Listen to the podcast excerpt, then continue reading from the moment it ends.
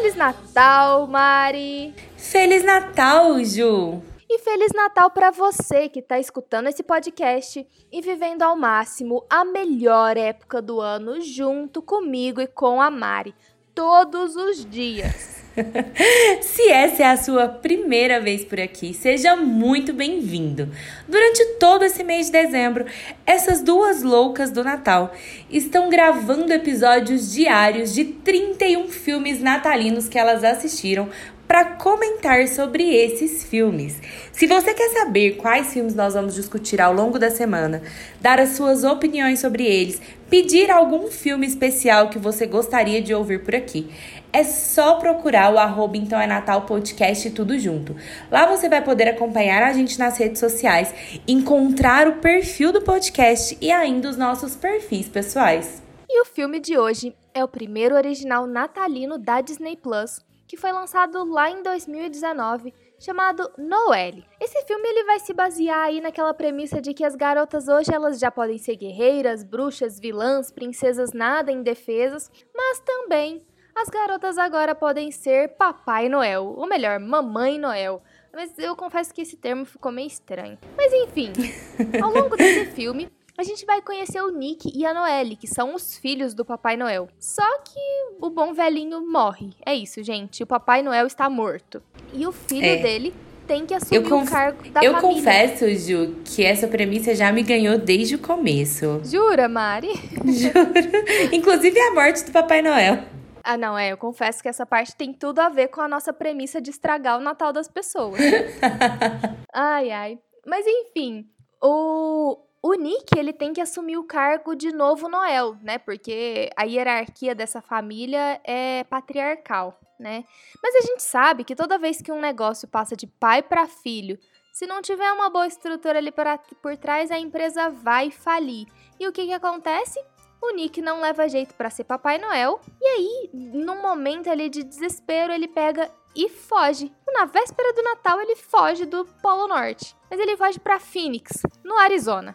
Tipo, ele tem o mundo inteiro pra fugir. Olha pra onde ele vai. Mas é aqui que entra a nossa heroína da história, a Noelle, de quem sempre foi esperado apenas que ajudasse a manter o espírito natalino vivo, com cartões, decorações, músicas.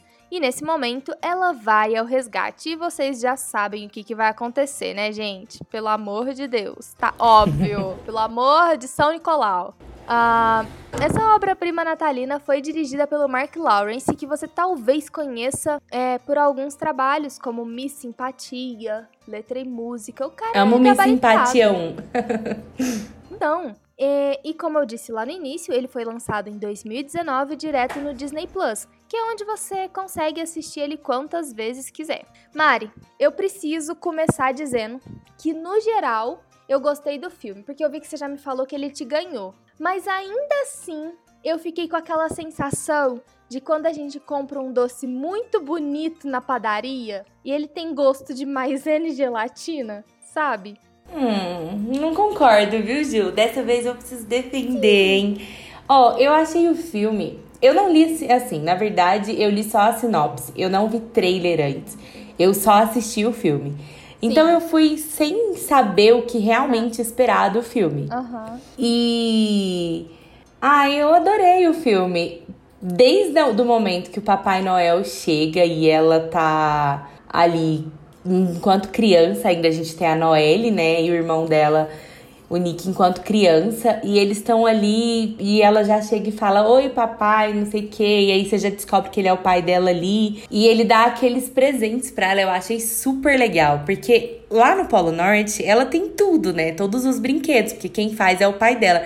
E quando ela abre a caixa dela de presente, tem tudo que ela não tem no Polo Norte. São revistas, um monte de coisa que ela... não tem acesso aonde ela mora. E aí eu já achei aquilo super demais.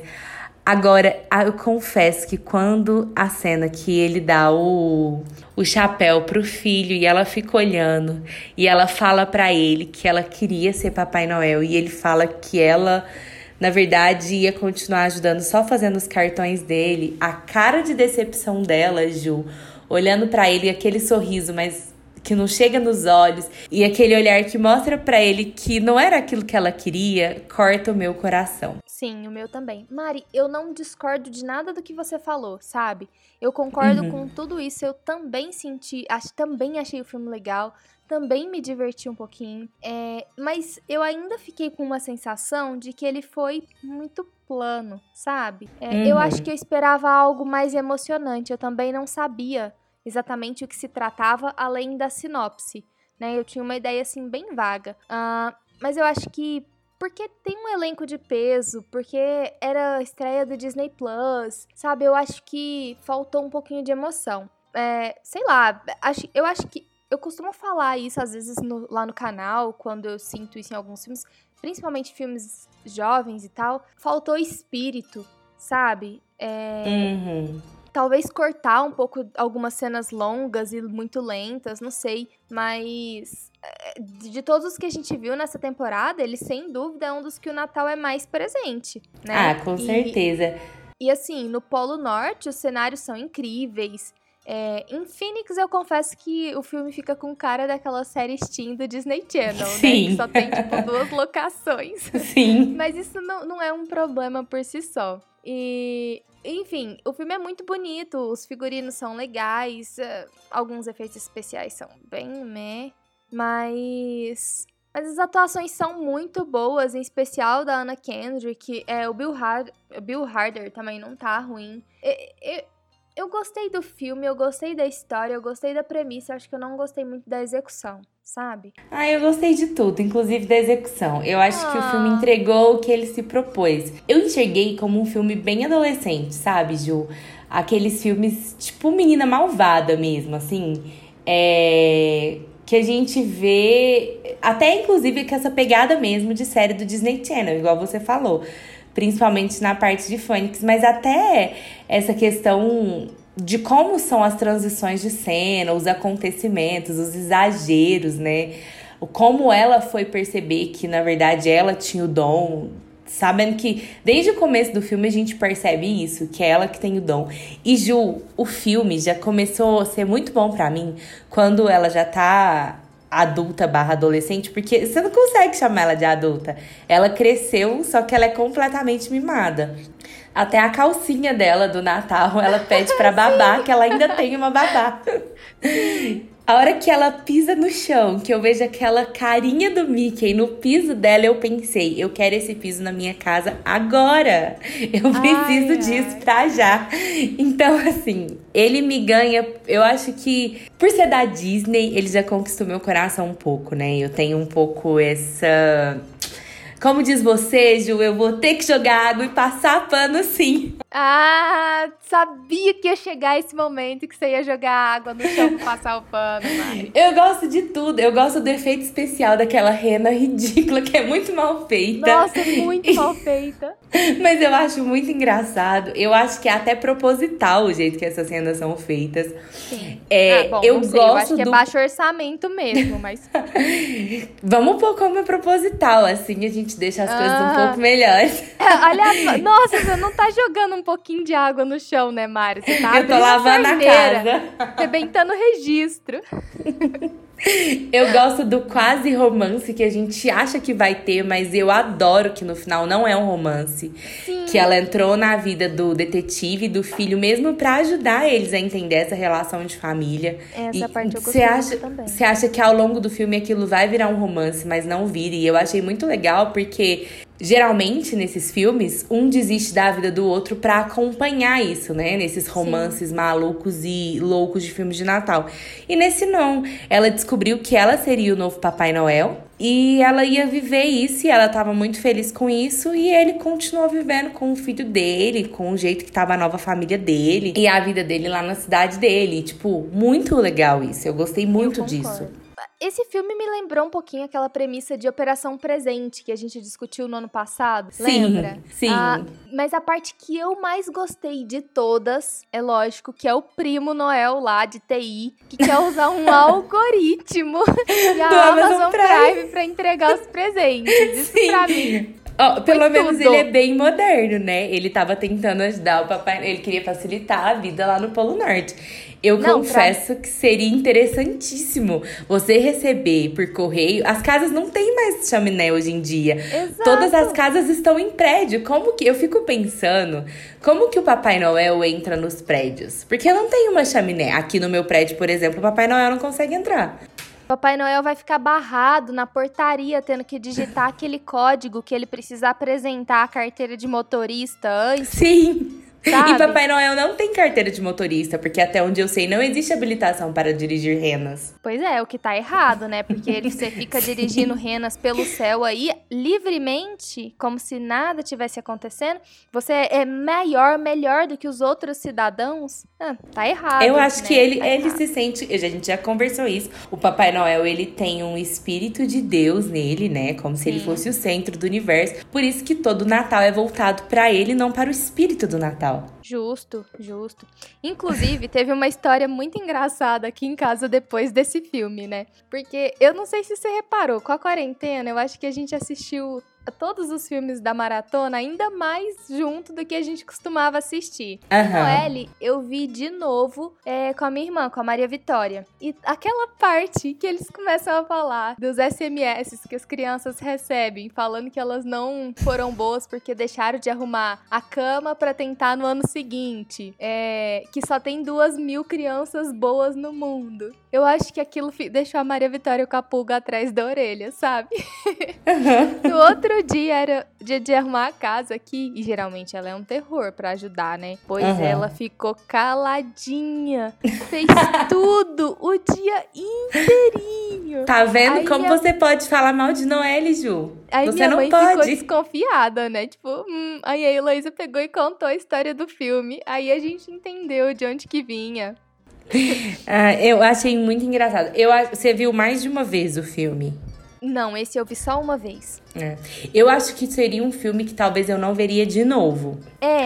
Pra eu ficar com essa memória boa e gostosa. Sabe? Porque talvez uma segunda vez estragaria pra mim. Então... Eu acho que é isso que eu quis dizer no início, porque esse filme tem uma premissa, ele tem tudo pra ser, tipo, um clássico do Natal, sabe? Mas uma não consegue repetir. Novo, moderno. Mas ele não entrega o que ele se propõe. Assim, ele não entrega isso de você querer ver ele de novo no Natal que vem, entendeu? Entendi. Eu achei ele muito fofo, assim, em todas as partes dele. Por exemplo, eu achei muito legal o Nick ter se encontrado na yoga, sabe? Porque ele era meio... Ele já era mais caladão, mais na dele. Ele era uma pessoa que gostava de pensar muito e acho que ele acabou... Eu achei legal eles terem colocado isso, sabe? Ele ter se descoberto em um outro lugar completamente diferente daquilo que ele foi criado. E como era uma pressão, né? A gente vê uma monarquia pela primeira vez sendo destruída ali, né? Passando pra alguém diferente. Porque a gente tá aí numa leva de filmes da Netflix de monarquia, onde a gente vê só os reis assumindo por obrigação. E mesmo que eles não queiram, eles assumem, né? A gente viu isso em A Princesa e a Plebeia 1, que o rei ele tinha que assumir e ele ia se casar com alguém que ele não queria se casar. E a gente vê isso também na Princesa e a Plebeia 2. Por mais que a Montenaro, ela queira assumir, depois por entender que esse é o dever dela... Pegou, agora é a Montenaro. Que depois que é o dever dela, a gente sabe que é por dever, não é por escolha. Por mais que ela ame seu povo. E aqui não, aqui ele escolheu que... Ele falou pra irmã dele... Por que eu tenho que me sacrificar? Por que eu tenho que pensar em todo mundo? Não é o que eu quero. Tá todo mundo feliz, mas... pensou a mesma coisa. Sim. Não tá todo mundo feliz, mas e eu? Eu tenho que não estar feliz pra todo mundo ficar feliz? A diferença é que o George Bailey também não queria, né? E ele teve que se sacrificar. Aqui a gente tem uma Noelle que é enlouquecida e apaixonada pelo Natal. Exatamente. E ela quer viver pra isso. Ela queria desde criança ser igual ao pai dela, né? O que é muito bonitinho. É fofo a gente ver, né? Inclusive, uma coisa que eu fiquei me perguntando é em relação ao sistema de pontuações lá que o primo da TI queria instituir, né? E todas as ramificações disso. É porque como é que você vai medir se a criança é boa ou travessa com atividades com ações específicas, né? Sim. Enquanto eu assistia, talvez as pessoas que estejam escutando tenham assistido também The Good Place, e se você não assistiu, eu não vou dar spoiler, me lembrou um pouco das discussões sobre a moral das escolhas e o que está por trás das escolhas que a gente faz, porque é complicado, né? A criança... Como é que você vai falar se ela tá sendo boa, se ela tá escolhendo um produto que é produzido por trabalho escravo? Sabe? Tipo, não é uma escolha boa. Todo mundo quer um iPad. Eu acho que ele foi muito inteligente de pôr essa pontuação. Porque você dar um iPad pro mundo inteiro é muito caro. Você diminuir isso pra 2.000 crianças, fica um pouco mais acessível. Sem dúvida. Mas, inclusive, esse filme parece um outdoor, né? De product Sim. placement. É muita colocação de produto. Só fala do iPad. Hã? Todo mundo quer alguma coisa, mas todo mundo quer o iPad. Exatamente. Eu gostei da piada do iPad, porque, tipo, casa é muito atual, realmente faz todo Sim. sentido, né? Eu não acho que criança pediria outra coisa realmente no Natal, mas pra um filme que é uma mensagem de que o Natal não é só sobre presente, ele não para de sugerir o que você tem que comprar não. nesse fim de ano, né? Ele é completamente comercial. Isso a gente precisa concordar. Apesar de a gente ter a história ali, eu esqueci o nome do carinha, do quase romance dela, Sim. dele com o filho, que o filho é o único que não pede essas coisas, a única coisa que ele quer é que ele tenha a família dele reunida no Natal, e isso é bem bonito no filme. O resto do mundo quer presente, e a preocupação é que todas as crianças vão ficar sem presente. Então, é por isso que eu fico um pouco confusa, porque o filme quer que a gente engole aquela história de que a Noelle se sentiu tocada por aquelas pessoas que ela viu que não vivem um bom momento no Natal, né? Uhum. Por exemplo, naquela menina surda lá no orfanato. Sim. É um orfanato? É um albergue? Alguma coisa como assim, se fosse um albergue. É um albergue. Isso, é um albergue.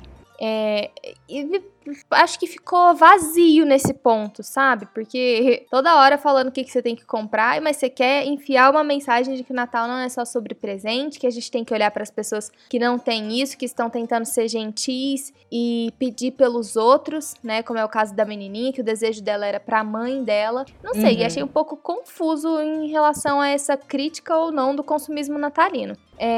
Mas é isso. Se fosse assim, aqui no Brasil, Ju, as pessoas pediriam um iPhone, né? Sim. iPad não é tão globalizado aqui. Inclusive, gente, o meu deu problema. Se alguém quiser me mandar um Papai Noel... Vamos mandar uma carta pra Noelle? Me manda um iPhone novo, Papai Noel. Mas, realmente, nessa parte, se a gente for pensar assim, fica muito confuso.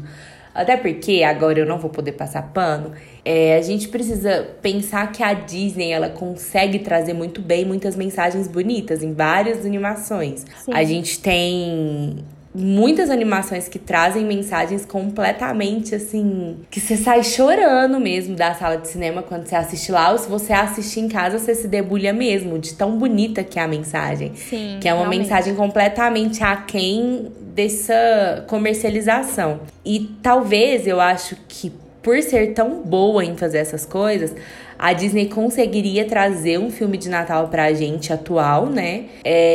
Que trouxesse uma mensagem completamente à parte de presente. Eu acho que ela conseguiria fazer isso sim, e ela não fez. O Natal realmente ali se resumiu em dar presentes, em se preocupar Sim. se as crianças iam ou não receber presente. Eu acho que isso é realmente uma falha, e que a gente precisa pensar que ele tá trazendo muito essa questão do capitalismo. Não do espírito do Natal, mas de que o Natal serve para ganhar presente... Isso, é só isso. Você tem que ficar esperando o seu presente chegar no dia 25 de dezembro. Então, não que a gente espere muita coisa diferente da Disney, né? A empresa que acabou de comprar todos os estúdios de cinema existentes. Mas eles sempre conseguem, Jô, fingir que eles não compraram todos os estúdios, sabe? É por isso que talvez seria uma empresa que dava pra gente esperar uma mensagem melhor. Eles... tentaram trazer, fica bonito na história da família que se reúne e tudo mais. Fica bonito no fato da gente ter uma Papai Noel mulher, né? que aí já é um pouco já é bem revolucionário você trazer isso ali, a Noelle realizar o que ela sempre quis e mostrar que ela pode. E eu acho que isso é muito importante para a questão de representatividade, a gente sabe, enquanto mulher, tanto que isso é importante para as crianças que vão assistir, em pensar por que que não pode ter um Papai Noel mulher? Por que que não pode ser uma mulher a fazer esse serviço? Por que que tem que ser tudo em torno de um homem sempre, né? Sim. E aí a gente vê isso principalmente na cena do albergue, quando ela chega lá e todo mundo chama ela de Mamãe Noel, que é quando ela se sente pronta porque ela tá fazendo, porque ela se sente aceita. Porque o maior medo dela de ser a Mamãe Noel, o Papai Noel que ela queria ser, né? Era isso, era as pessoas olharem e falar, mas você não era homem? Sim. Falar que ela não seria. E aí mostrar que você pode ser o que você quiser. Só que é muito bom isso, mas essa parte do presente eu acho que fica muito a desejar mesmo. E aí, realmente, nessa parte não dá pra eu defender mesmo, não. Eu, inclusive, gostei muito, achei muito interessante essa mensagem que ele coloca ali, apesar de não explorar ela o suficiente, de que, e é uma coisa que a gente tem que lembrar sempre, né? Que o Natal, ele não é um momento bom pra todo mundo, né? Não. É um momento em que as desigualdades, elas ficam ainda mais evidentes no mundo. Sim. Né? A gente tem um privilégio muito grande de poder comemorar o Natal e gritar aos quatro cantos, né? Como que essa data é mágica. Isso é muito privilégio. E o filme me fez pensar nisso. Achei que ficou mal desenvolvido dentro do enredo, mas pelo menos despertou esse tchan, assim, em mim. Te incomodou, e acho, né? Que o contraste visual que eles usaram pra reforçar isso, colocando o lugar onde todos os desalentos acontecem, como no meio do deserto, onde não é frio, onde não é neve. Achei um pouco forçado e cansativo, mas tá valendo, sabe? Agora, realmente. Agora, teve uma coisa que a gente precisa notar, Mari, porque é a vitória desse podcast quando isso acontece. Só que acho que esse aqui foi por um tom ainda mais sombrio, né? A gente tem o Papai Noel aqui, a Mamãe Noel, no caso, sendo presa. Sim, também eu fiz um essa hospital anotação. Psiquiátrico. Também fiz essa anotação. E falando pra psiquiatra que ela é filha do Papai Noel e que eles iam buscar ela em renas voadoras. Claro que ela ia ser dada como louca e condenada, né? Não pudera, né? Gente, eu ri muito dessa cena. Eu olhava pra ela e ela... Sim, eu sou filha do Papai Noel. Jack Frost tá aqui? Foi perfeito. Ela tava muito louca, porque se você é uma pessoa real, você jamais acreditaria nessa história, né? Eu me imaginei no lugar daquela psiquiatra. Duas. Eu fiquei tipo... já era, né, amiga? Eu achei também que o desfecho, a hora que eles chegam lá no conselho e tal, ficou muito mal feito, sabe? Ah, não, Mari. O filme tem um enredo tão interessante, ele tem uma premissa legal, ele tem elementos bons, mas amarrar eles não deu muito certo. E isso me frustra um pouco, porque eu achei que eles solucionaram o problema lá no final de um jeito muito óbvio, porque o conselho até 10 minutos atrás estava bradando que tinha que ser um herdeiro homem. Aí, de repente, ele se dá conta de que ele sempre soube que nunca teve que ser um homem. Não, mas é a magia do Natal, Ju. Ela mostrou que ela tem poder. Não, ela não mostrou, né? O irmão dela falou por ela, porque ela ficou quietinha. Ah, mas depois ela falou e foi tão bonitinho de ouvir. Foi lindo, e eles convenceram. Concordo. Não, eu concordo. É a magia do Natal. Eu acho que, assim, aquele povo que tava lá convive com ela desde sempre. Sim. Dá pra você comprar um pouco essa ideia por causa disso. Porque eles conhecem essa Noelle desde sempre. E se você pegar o estatuto que é onde eles se baseiam, não tinha nada contra isso. Sim. Né? Então, eu acho que dá pra comprar sim, Ju, vai. A gente chama Papai Noel mulher, Juliana. Um pouquinho de esforço dá sim, Mari, pra comprar. Eu só tô pontuando porque meu objetivo como Grinch desse podcast é só falar dos problemas, entendeu? Todo mundo que tá escutando já sabe que você vai jogar baldes de água. Se você puder enfiar o filme embaixo da cachoeira, você vai. Esse eu vou mesmo, porque esse filme é muito fofo. Eu fiquei apaixonada. Ele me trouxe o espírito natalino. Acho que já tinha muitos filmes que eu procurava por toda essa magia fofa, linda e aconchegante do Natal. Bom, no meu caso, eu acho que esse filme tinha o potencial, mas ele não foi marcante, ele não vai ser e eu não acho que eu vá reassistir ele. Eu vou tentar. Eu acho que eu não vou reassistir porque eu não quero ter as mesmas opiniões que você. Mas... Mas daqui uns 2 anos eu reassisto e te falo o que eu achei. Quando a gente estiver na nossa 4ª temporada. Cruzes, venha no 4 do podcast! Mas e você? Você já assistiu Noelle? Conta pra gente o que você achou, se você concorda, né, com o que eu disse ou se você concorda com o que a Ju disse. Porque como você pôde perceber, hoje as nossas opiniões foram completamente diferentes. Manda pra gente uma mensagem lá no Instagram. É só procurar @entaoenatalpodcast e tudo junto. Por lá você também consegue descobrir de quais filmes nós falaremos essa semana e conhecer um pouco mais sobre nós duas, a Grinch e a Louca do Natal. Obrigada por nos acompanhar até aqui. Um Feliz Natal, um beijo e tchau! Um beijo, gente. Feliz Natal e tchau! Esse podcast é criado e produzido por Juliana de Melo e Mariana Diniz. A edição de áudio é de Euller Félix. Muito obrigada, Euller!